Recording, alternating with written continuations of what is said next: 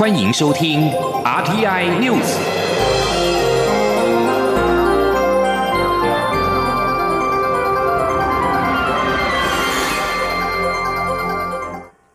各位好，我是主播王玉伟，欢迎收听这节央广主播台提供给您的 RTI News。今天是二零二二年一月二十六号。新闻首先带您关注，副总统赖清德今天抵达美国洛杉矶，美国在台协会 AIT 主席莫健与我驻美代表肖美琴登机迎接。天还没亮，饭店外上百名侨胞手拿台美两国国旗，戴口罩迎接。赖清德以保持社交距离的方式和侨胞合照。副总统赖清德以总统特使身份出访友邦，准备前往洪都拉斯参加二十七号举行的新任总统卡斯楚就职典礼，并且过境美国。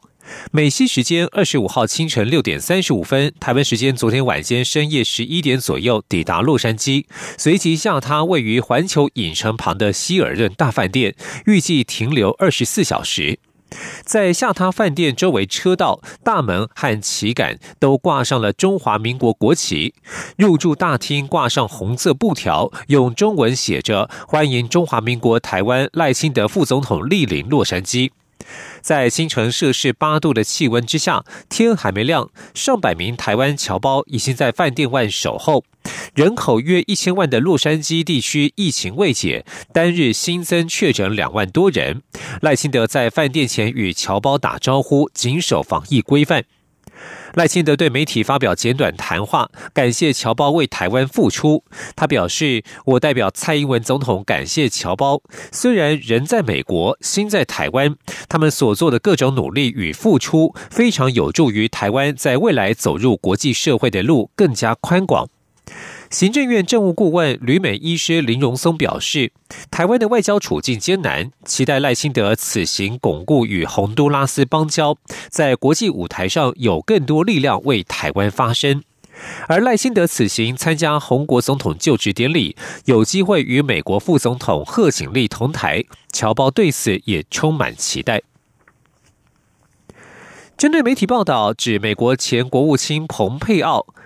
将访台出席哈利法克斯台北论坛，外交部发言人欧江安在二十五号回应表示，哈利法克斯台北论坛原定一月举办，但是主办单位月前因为国际疫情升温，已经决定顺延到今年其他时间举行。我方目前正在密切关注疫情的发展，以确定适当的办理时间。欧江安表示。我方是诚挚欢迎庞前国务卿他择期来台湾进行访问。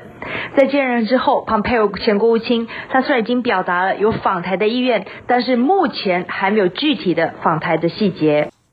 欧江安表示，恰邀美国现任及卸任的政要访问台湾，一向是外交部对美工作的重要一环。蓬佩奥任内对强化台美关系具有重大贡献，台湾至为珍惜与感谢他所给予的支持和长远友谊。根据路透社引述两名消息人士报道，为了降低与中国的紧张态势，立陶宛外长兰斯伯吉斯曾经考虑请台湾方面调整驻立陶宛代表处的中文名称。不过，三名立国知情人士二十五号向中央社表示，报道不实。驻立陶宛代表黄军耀表示，未曾接获立方变更代表处名称的相关询问或要求。台湾代表处名称是台立双方的共识。驻立台湾台湾代表处在去年十一月十八号在首都维尔纽斯揭牌成立。北京以代表处名称使用“台湾”一词，损害中国国家主权和领土完整为由，持续对立陶宛外交及经贸强力施压，甚至要求欧洲企业将立陶宛从供应链当中排除。英国金融时报日前报道，美国曾向立陶宛提出台湾代表处更名的想法，原因是现有名称会让中国有胁迫的机会，恐怕损害台立两国为发展关系所做的努力。美国国务院二十号驳斥报道内容，并且向我中央社强调，美方尊重也支持立陶宛和台湾强化双边关系及实质合作。而立陶宛外交部在二十一号表示，相关报道疑似受到刻意散播错假讯息的有心人士所影响，意在制造盟友之间的关系紧张。继续将焦点转回到国内，关注的是高雄地区的疫情。高雄市卫生局二十五号证实，今年大学学测高雄有一名考生在二十一号发病，二十四号确诊 COVID-19，CT 值为二十一点二，属于高雄港群聚疫情的相关个案。目前共框列居家隔离六十七人，自主健康管理一百四十七人。相关的接触者已经出炉的 PCR 裁检结果都是阴性，仍在持续的检验当中。而市场和考生所就读的高中也已经完成清洁消毒作业。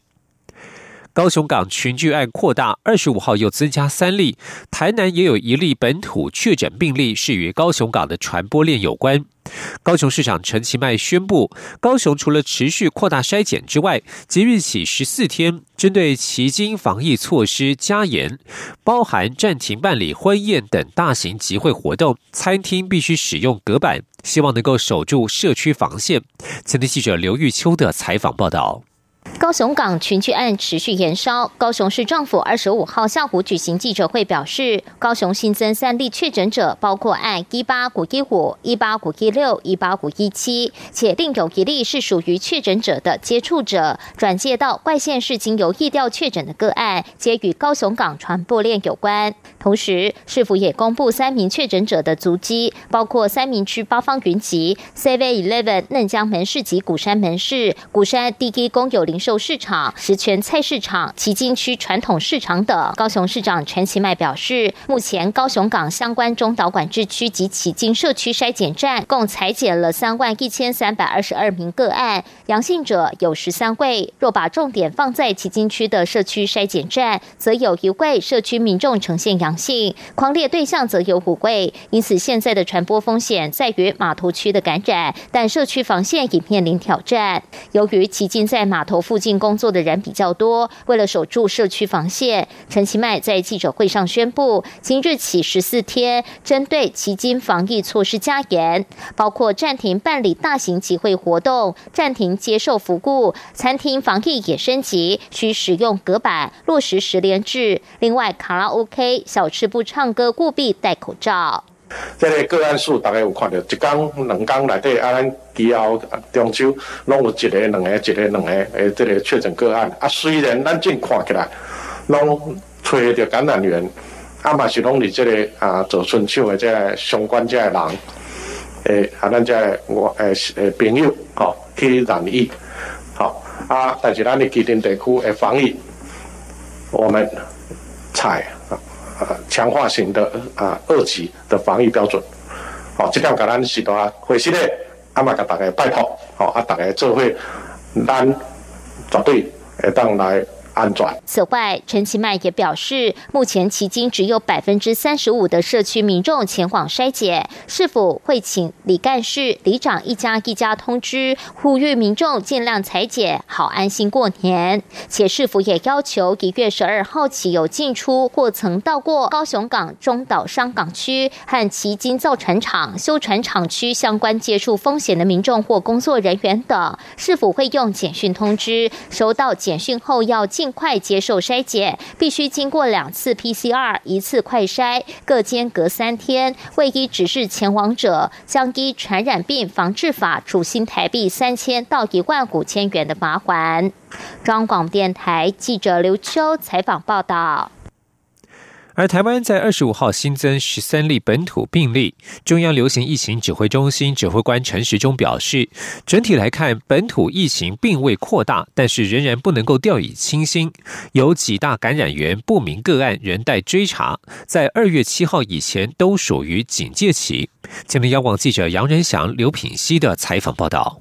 本土疫情未歇，国内今天新增十三例本土病例，其中在桃园远雄自贸园区疫情暂未扩大。昨天裁减两千多名自贸园区外围人员都是阴性。桃园也对大规模移工出入场所设置裁剪站，目前没有新增个案，但疫情重灾区加职园区 A、B 两栋人员今天会二采。指挥官陈时中表示，如果二采后情况稳定，自贸园区的疫情就比较乐观。至于另一个疫情重点处高雄港，今天新增四名个案，都是确诊者的家人或是接触者。至于高雄港群聚案一开始被发现的一家三口父亲，其就诊的诊所原本有三人验出弱阳性确诊，但原检体送昆阳实验室复验后为阴性，N 抗体也是阴性，二采后三人也都阴性，所以移除暗号。此外，宜兰礁溪长荣凤凰酒店群聚案再验出一名员工有人确诊。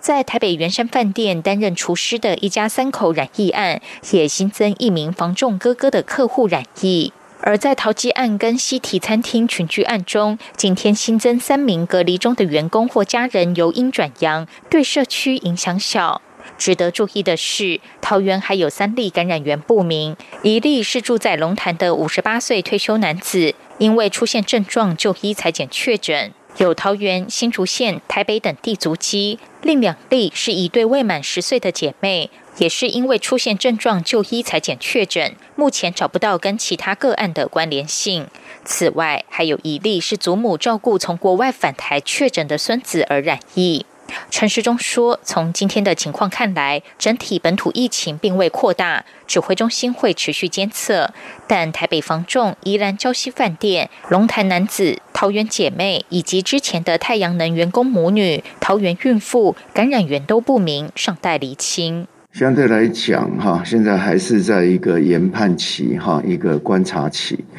好，那在整体这几个案例哈，要能够清楚做安全的，对，也要是在没有扩大情况下，也要到二月七号。好，所以在这段时间还是处于一个警戒的时期。陈时中说，指挥中心正在研商农历春节期间更明确的防疫指引，基本上是一些非常原则性的规定，包括不要去太拥挤的地方等。指挥中心这两天就会公布。央广记者杨仁祥、刘品熙在台北的采访报道。财经消息。市场预期美国联准会将会加快升息的脚步。台湾经济研究院二十五号分析，联准会态度转为积极，升息的幅度可能比预期来的大，而且最快今年三月就会升息。台湾这两年经济成长表现佳，也将加快央行的步调，预估最快六月就会有升息动作，幅度落在半码到一码之间。前天记者杨文军的采访报道。台经院二十五号举行景气动向记者会，对于市场关注的货币政策走势，六所所长吴孟道分析，美国通膨压力大，加上美国经济情势不错，就业人数达到充足状态，失业率也掉到百分之四以下，有足够的理由支持升息。看起来联准会三月升息升定了，且升息幅度可能比预期大。台湾方面，吴孟道认为，过去各界本来预期台湾可能在年底才会升息，但在联准会加快升息步调后，央行最快六月就会有动作。他进一步指出，二零零八年后美国步入升息步调，当年台湾并没有跟进，但这次跟进的机会很大，主要关键是台湾经济表现佳，可说是支撑这次央行升息的本钱。他说。去年我们有六点零九 percent，今年预估哦，主计处还有四点一五 percent，我们自己台经也预估还有四点一 percent，哦，所以说这一次其实台湾的经济表现跟上一轮的哦那个费德升息其实是相对好很多的，啊，这当然也提供了很大的一个背后一个支撑的力量，去支撑央行有这样一个升息这样的一个，我这样我我觉得是有一个这样的一个本钱的。吴梦道也预期升息幅度可能介于半码到一码之间。中央广播电台记者杨文君台北采访报道。继续要关注的是乌克兰的情势。美国总统拜登二十五号表示，如果俄罗斯入侵乌克兰，他将考虑对俄罗斯总统普京本人直接实施制裁。观察过去的记录，美国一向避免直接对外国领导人实施制裁。拜登的政府已经下令八千五百名美军提升战备，准备部署欧洲地区。拜登表示，他近期可能就会调动其中的部分部队。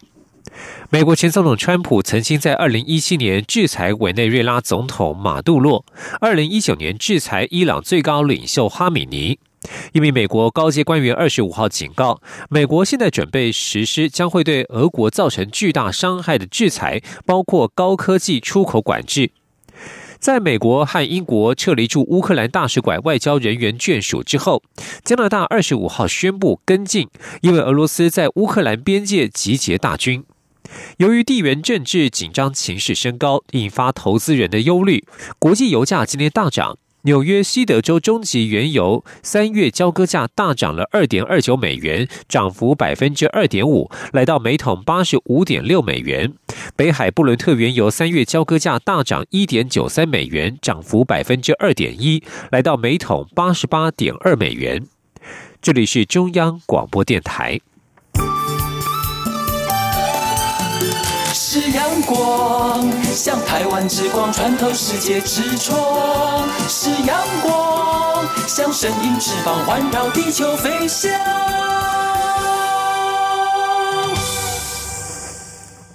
各位好，我是主播王玉伟，现在时间是上午的六点四十五分，欢迎继续收听新闻。随着用电形态的改变。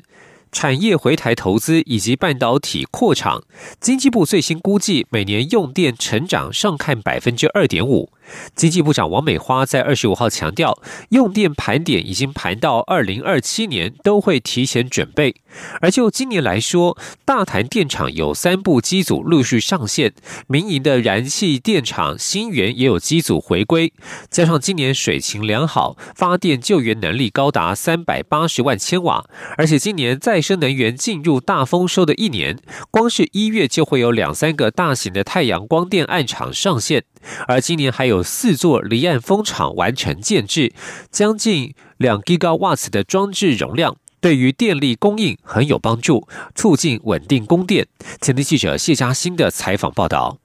经济部长王美花二十五号主持经济部年终记者会，针对供电议题，他表示，产业回台投资踊跃，加上半导体全天候生产，用电需求增加，民众在家防疫推升家庭用电，使得去年用电量暴增。而今年在没有异常状态下，用电量将持续成长，预估每年成长幅度上看百分之二点五。同时，也因为需求大增，等同分母变大，这也使得二零二五年能源配比无法达标。绿能仅有百分之十五，不过政府盘点用电已盘到二零二七年，都会预做准备。对于今年供电，王美花强调，大潭电厂一号、二号机以及民营燃气电厂新源机组会在三四月修复完成归队，约有七十二万千瓦供电能力。加上今年水情良好，包括抽蓄及灌肠水利，可在需要时上阵救援，装置容量多达三百八十万千瓦。下半年还有新。新建的大潭八号机上线，可再挹注一百一十万千瓦供电能力。王美花还特别提到，今年是台湾再生能源建制大丰收的一年，因为去年底受疫情影响进度的三座大型太阳光电厂，会在一月份陆续追上进度，约八十 megawatts，还有离岸风电，今年共可带来约两 gigawatts 的供电能力。他说：“那今年最重要是我们有四座。”离岸风电哈会陆续上来，那总共这个四座呢有两个 g 瓦瓦左右的装置容量，那这个是有史以来你会在今年看到一个非常大量的离岸风电会在今年陆续都上来。对离岸风电，我们辛苦了这个两三年，今年是开始有收获的大丰收的一年哈，对我们的电力的供应也都非常有帮助。王美花表示，透过需求面管理、调整夜间峰等措施，可一低尖峰需求约一百五十万千瓦。另外，台湾也同步透过台电及民间发展储能设施，目标是二零二五年达到一 g i g a w a t t。中央广播电台记者谢嘉欣采访报道。春节脚步将近。但是台湾却在年前爆出 COVID-19 本土疫情，导致原本的尾牙及春酒旺季再度蒙上阴影。许多企业及家庭纷纷取消聚餐、出游，转向网购年菜，在家围炉，也使得北台湾低温包裹在此时无预警爆出了物流危机，让业者是手忙脚乱。前天记者吴丽君的采访报道。台湾 COVID-19 本土疫情连环烧，也让去年第四季好不容易恢复融景的餐饮业及旅宿业再度陷入退单危机。不仅企业纷纷取消尾牙春酒，许多家庭也陆续减少聚餐出游，转向网购年菜，在家围炉。不过与此同时，台湾物流业者却无预警公告，将于春节假期前后。控管配送到北台湾的低温包裹，包括黑猫宅急便将于周五前控管新竹以北物流，宅配通也在二十八号前控管配送到北北基以及桃竹苗的低温货量。嘉里大荣则是直到大年初六都暂停指定日期及配送时段，新竹物流则是在春节期间暂停配送。导致许多业者及民众纷纷跳脚。对此，台湾汽车货运及仓储业产业工会理事长林志雄二十五号受访时坦言，这是疫情升温加上春节效应引发的低温包裹爆量危机。他说：“因为疫情有一点回温，再加上春节的效应，所以会造成这一次各大物流公司没有预期那个低温的包裹会。”突然放大量，所以变成在这样子无预警的情况下，各物流公司都有点措手不及，所以才会限制控管部分来到新竹以北或者是苗栗以北的量，因为苗栗以北或者是新竹以北的购买能力是比较强，然后再加上疫情在桃竹地区有稍微延烧的情况，所以才产生了后续低温包裹的暴增。林志雄指出，每家物流公司都会在年。前抓个预估货量，并大量增聘人力，包括外包人力或承揽人力。不料疫情猝不及防，也让业者应接不暇，物流司机更是严重超时工作，还要担心染疫。所幸新竹以北所有物流公司员工都已在交通部要求下完成两剂疫苗接种，增加保护力。中央广播电台。记者吴丽君在台北采访报道。继续关注国际形势，英国对内情报机构军情五处在日前发出警告，一名华裔律师透过捐款给国会议员等手段，企图影响英国政治。有专家指出，这起事件虽然不一定会让英国与中国的关系进一步恶化，但是也凸显出英国正在加强对中国在英国代理人的审查。请听以下的专题报道。一起听世界，欢迎来到一起听世界，请听一下中央广播电台的国际专题报道。您现在收听的是军情五处罕见发出个人警告：英国紧盯中国干预政治行动。英国情报机构军情五处今年一月十三号发布一份干预警告，揭露一名活跃于英国政治界的华裔律师，多年来与中国共产党统一战线工作部秘密合作，与英国国会议员建立关系，并试图透过捐款来干预英国政治。在经过长期调查后，军情五处揭露这名具有英国公民身份的华裔律师李珍居，代表中共统战部与英国各政治光谱的政治人物有广泛往来，并透过来自香港及中国外籍人士的资金，捐款给现任国会议员以及有望成为议员的政治新秀，借此让英国政治环境变得更加轻中。令人感到讽刺的是。李珍居一直到前几年都是英国华裔社群中有头有脸的人物。他还因为创办促进华裔人士参与政治的英国华人参政计划而获得英国前首相梅伊的表扬。中国驻伦敦大使馆则否认相关指控，强调中国一贯坚持不干涉他国内政的原则，没有必要，也从未寻求在任何外国议会中购买影响力。并批评这是对英国华人社群的抹黑与恐吓伎俩。针对相关事件发展，英国广播公司 BBC 分析指出，军情五处对个人发布警告是个相当罕见的动作。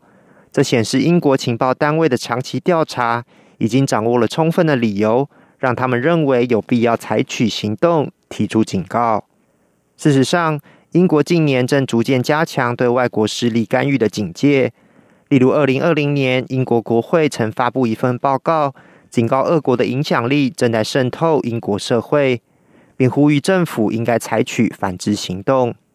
另一方面，英国安全部门也开始注意到来自中国的威胁。去年年初，英国媒体曾报道，有三名被控伪装成中国记者的人士，在替中国进行间谍活动，而被要求离开英国。BBC 分析指出，这些事件凸显出俄国与中国不只透过公开游说的方式，还以代理人、捐款或建立商业协议等隐秘手段来影响英国政治，借此软化英国对相关国家的外交政策。批准收购或投资案，或避免英国批评人权议题。然而，李珍居案也暴露出，即使揭发这些外国势力的干预行为，英国人缺乏有效的防范机制。以此案为例，李珍居的行为事实上并没有违反英国法律，他至今也没有因为捐款等行为受罚。因此，有越来越多人正呼吁英国政府应该要修补相关法律漏洞。效法美国通过外国人代理登记法，要求这些代表外国利益的代理人必须向政府登记，否则将面临法律追诉。另一方面，军情五处这次提出的罕见警告，也是英中关系从过去的黄金年代急转直下，走入冰河期的一项例证。英国前首相卡麦隆执政期间，曾被誉为是英中关系的黄金年代。当时英国看准经济利益。积极寻求中国投资。当时的外交部长欧斯本更宣誓，要让英国成为中国在西方的最佳伙伴。然而，近年西方国家已逐渐形成共识，认为中国正在寻求改变二战之后由自由民主国家主导的国际秩序，并开始强化中国的影响力。英国与中国原本的友好关系也开始变质。中国被指控隐匿 COVID-19 疫情，更进一步加深了英国对中国的不信任。而中国电信巨擘华为公司五 G 技术带来的国安疑虑，以及中国在新疆与香港侵害人权等议题，都让英中关系不断恶化。英国卫报引述兰卡斯特大学的中国研究员邱博指出，虽然军情五处这次的警告不一定会让英国与中国的关系进一步恶化。但仍然透露出一项明确的讯息，那就是英国正针对潜在的政治干预行为，加强检视中国在英国的友人与盟友。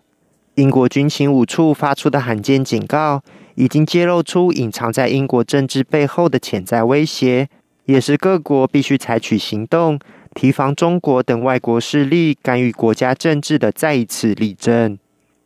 以上专题由郑景茂编辑播报，谢谢收听。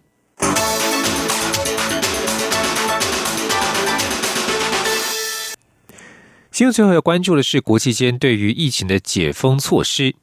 丹麦《日德兰邮报》二十五号引述多个消息来源报道，预计丹麦总理弗瑞德里克森将在二十六号宣布，本月底之前取消所有的 COVID-19 限制。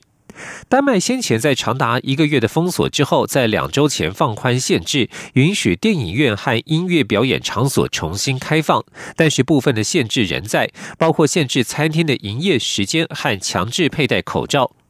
根据日德兰邮报报道，这项转变是基于专家小组的建议。该小组还建议不再将 COVID-19 归类为对社会构成严重威胁的疾病。该报指出，总理弗瑞德里克森将在二十六号晚间的记者会上宣布这项消息。不过，他的办公室拒绝对这项报道发表评论。